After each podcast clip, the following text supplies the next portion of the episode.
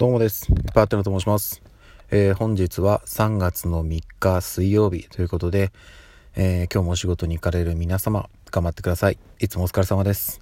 えー、私もですね、在宅、まあ、リモートワークという形で、え業務再開しているんですけれども、え一応今日までですね、リモートで作業するのは明日から本格的に職場復帰となります。えっ、と、先月の22日月曜日に体調を崩してでそこからずっと、まあ、途中までは休んで、えー、在宅ワークっていう感じなので実質その前の週の19日金曜日が、えー、職場に行ったのは最後ですね。なので2週間弱ぐらいかな、えー、ぶりですね。職場っていうことで。まあ別にそんな間空いたからなんてことはないんですけどえー、っと、やっぱね、あの、リモートワーク、通勤時間とかがないんで、うん、仕事する上では、あの、楽は楽なんですけど、やっぱりね、仕事自体はちょっとしづらいなっていうところが、いろいろちょっと弊害もあって、うん、なので、そうですね、明日からちょっと本格的に 頑張りたいなと思います。まあ今日、今日もね、これから仕事なんですけど、はい、明日からさらに気合入れて頑張っていきます。はい。でですね、えっ、ー、と、報告というか、あのー、昨日ですね、えっ、ー、と、ラジオトーク素敵な3人組のパーソナリティをされている、えー、うちこと内田あゆみさんがですね、え挑戦していた、えレディオスターオーディション、こちらの、まあ、の選考期間自体は終了して、えー、その期間で1位にと1位になられた方は、まあ、グランプリという形でもうすでに決定しているんですけれども、えー、審査員特別賞というのがありまして、えー、その発表が、まあ、昨日の夕方でしたということで私も仕事しながらですねちょっとその通知が来るのを待ってたんですけど夕方の4時ぐらいでしたっけ？4時か5時ぐらいだったと思うんですけどあのツイッターのタイムラインの通知が流れてきておっ！と思ってもうすぐに見たんですけれどもえー、っとウッチーさん残念ながら、えー、審査員特別賞受賞ならずということでですね、まあ、別の方が受賞されましたと。なので、えーと、今回のオーディションは、えー、残念ながら、えー、賞を取ることができませんでしたと。はい。でですね、まあちょっとそれに関しては、えっ、と、まあ私がね、あれやこれやら言うことは、うん、特にないんですけど、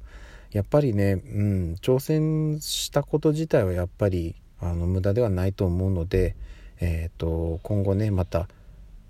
新しい挑戦控えているのかな？ちょっとまだ具体的に今後何をされていくのか分かんないんですけど、えー、引き続き応援させていただきたいなと思っております、えー、改めて、えー、うっちーさん本当にお疲れ様でした。さてそしてですね今日何の話をしようかなと思ったんですけど特に話すことがないです。なんで、あの、ちょっとこう、まあ趣味というか、私これにハマってますっていうお話をさせていただきます。あの、そんなに私趣味がなくてですね、うんと、それこそ今継続してやってるのは、うんと、一番頻度が高いのはウクレレなのかな。それでもやっぱりなかなかちょっと時間が作れないので、まあ、あの合間でちょこちょこ弾いてぐらいの感じですね。もう本当にちょこちょこっと進めているような感じです。はい。別にそれでねあのなんかえっと手にもうがっつりやって 仕事にしてやろうぐらいの感じでやってるわけじゃないのでもう本当に片手間でやるぐらいのものなのでのんびりやっております。なんですけどまあそれ以外にハマっているものハマっていたものとかがいくつかありましてその中の一つを今日はご紹介させていただきたいなと。でですねどれを話そうかなって今悩んだんですけど、えー、一つご紹介します、えー、私がですね好きなテレビ番組がありましてまあ厳密に言うと好きだったなのかな。えっとレギュラー放送はもう終わってしまっているんで。えっと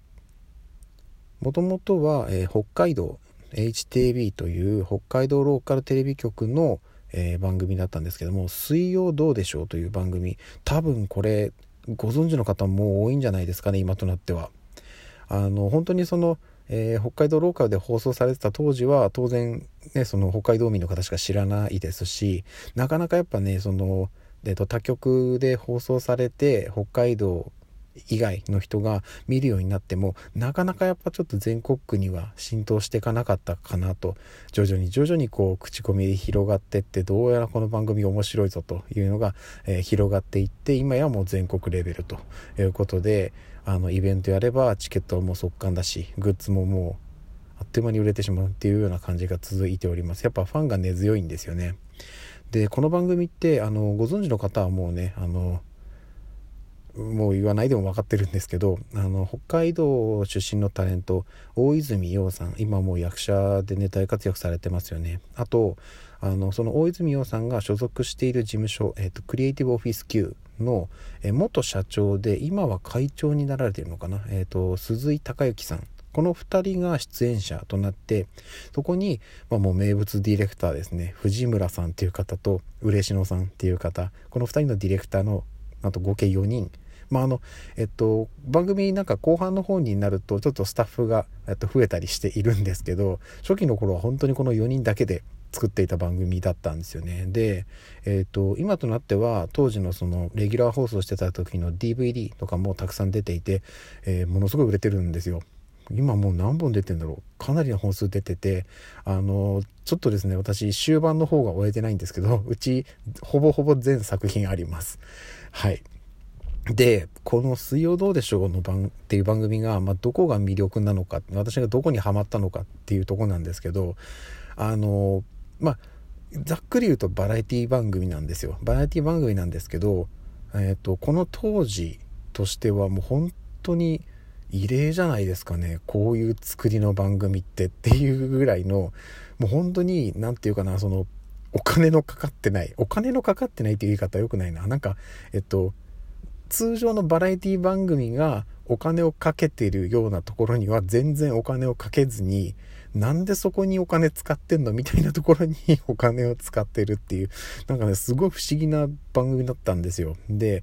なんといってもねまあもうね今や全国あっちこっちでねあの引っ張りだこの大泉洋さんが、えー、っと出てた番組なんであの好きな方はね分かると思うんですけどやっぱね面白いんですよ。その画自体ももう素晴らしいものがほとんどなんですけどその中でねやっぱりこう大泉さんとかあとは一緒にいる鈴井孝之さん、まあ、番組の中ではミスターって呼ばれてますけどこの2人のね掛け合いとかあとはねそれこそディレクターも普通に喋りますからね。あの普通カメラに映ってないディレクターさんって極力喋らないようにされてるイメージなのかなと思うんですけど多分テレビに出てるタレントさんよりディレクターさんの方が喋ってるっていう不思議な番組だったのでそこもまたちょっとねこれまでにはない形だったかなと。今そういう意味で言うとディレクターさんがあの声を発してる番組ってちょこちょこ見るんですけど当時は考えられなかったですよね。だってディレクターさんがまずカメラに映るなんてことがなかったと思うんですよ。水曜どうでしょう？普通に映りますからね、ディレクターさん。カメラの前出てきちゃうんですよ。あ、まあその、あの、普通に、まあ最初からいるわけじゃないんですけど、あの、当たり前にこう飛び込んできちゃったり、あの、手とか足とか頭とか映り込んだり、あの辺がね、なんかその、そういう意味で言うと、テレビ番組なんですけど、なんというかその手作り感が強くて、ホームビデオって言っちゃうとちょっとなんか安い感じになっちゃいますけど、感覚的にはなんかあの通常のテレビ番組よりも身近な感じで見れるのかなっていうちょっとこう不思議な番組でしたね。で、えっと、水曜どうでしょうに関しては本当に企画がたくさんあって、あの、名物企画と呼ばれているものもいくつもあるんですけど、ちょっとその辺の話をね、一個一個やっていくと、とてもじゃないですけど、このラジオトークって1回の配信10 12分なので全然足りないのでちょっとそこはまた改めてお話しするんですが「えーと、水曜どうでしょう」という番組が大好きで、えー、ずっと追っかけておりましたというお話でした。ちょっとまたね詳しいことはどこかでまた改めてお話しさせていただきます。えー、もしあの興味ある方まだ見たことないよっていう方はあの検索していただければあちこちで、えっと、サービス動画配信サービスとかも行ってて、えー、見ることができますので、えー、ぜひぜひちょっと一度見てください。はい。ちょっとその辺でね、この企画おすすめですよみたいなのもね、お話できたらなと思っております。はい。といった感じですね。じゃあ、えっと、えー、今回はここで終わりにしたいと思います。それではまた夜にお会いしましょう。ではでは。